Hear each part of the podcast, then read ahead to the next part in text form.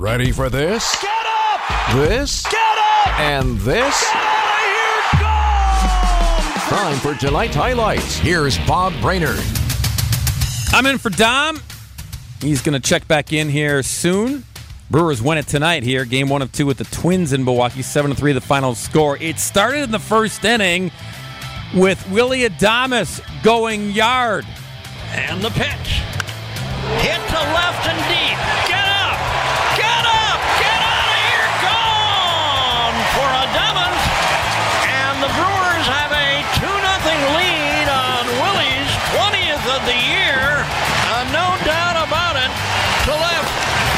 It was short lived, however. Christian Vázquez took Wade Miley deep in the top of the second inning. That tied it at two. Minnesota added another run to take the lead in the fourth inning. Three to two was the score heading to the bottom of the sixth. That's when the Brewers began to hit with runners in scoring position. You heard me right. It was one hit after another after another, starting with this. Here he comes. Bouncer hit to right. Base hit. Contreras. The throw going to third, and it gets by. But backed up by Dylan Floro. That puts Canha at second, but Santana at third, and the game tied at three apiece. So Mark Canha ties it, but the Brewers weren't done yet, plinking and plunking their way. Floro running in for Tyrone. Shallow right, little flare, base hit.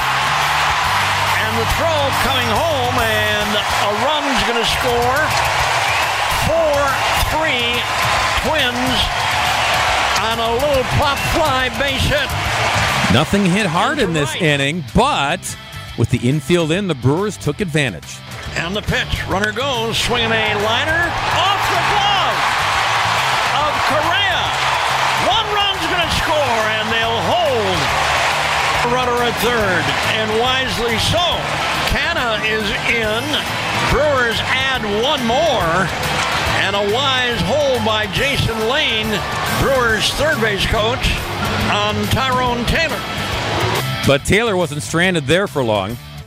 New sign, Dylan Floro deals. Bouncer up the middle, base hit. Two more runs are going to score. Brian Anderson comes through with a base hit. Right up the middle with the infield drawn up. No chance for Correa or Polanco on that one. So the Brewers, again, the top eight hitters in the lineup tonight, all had one base hit.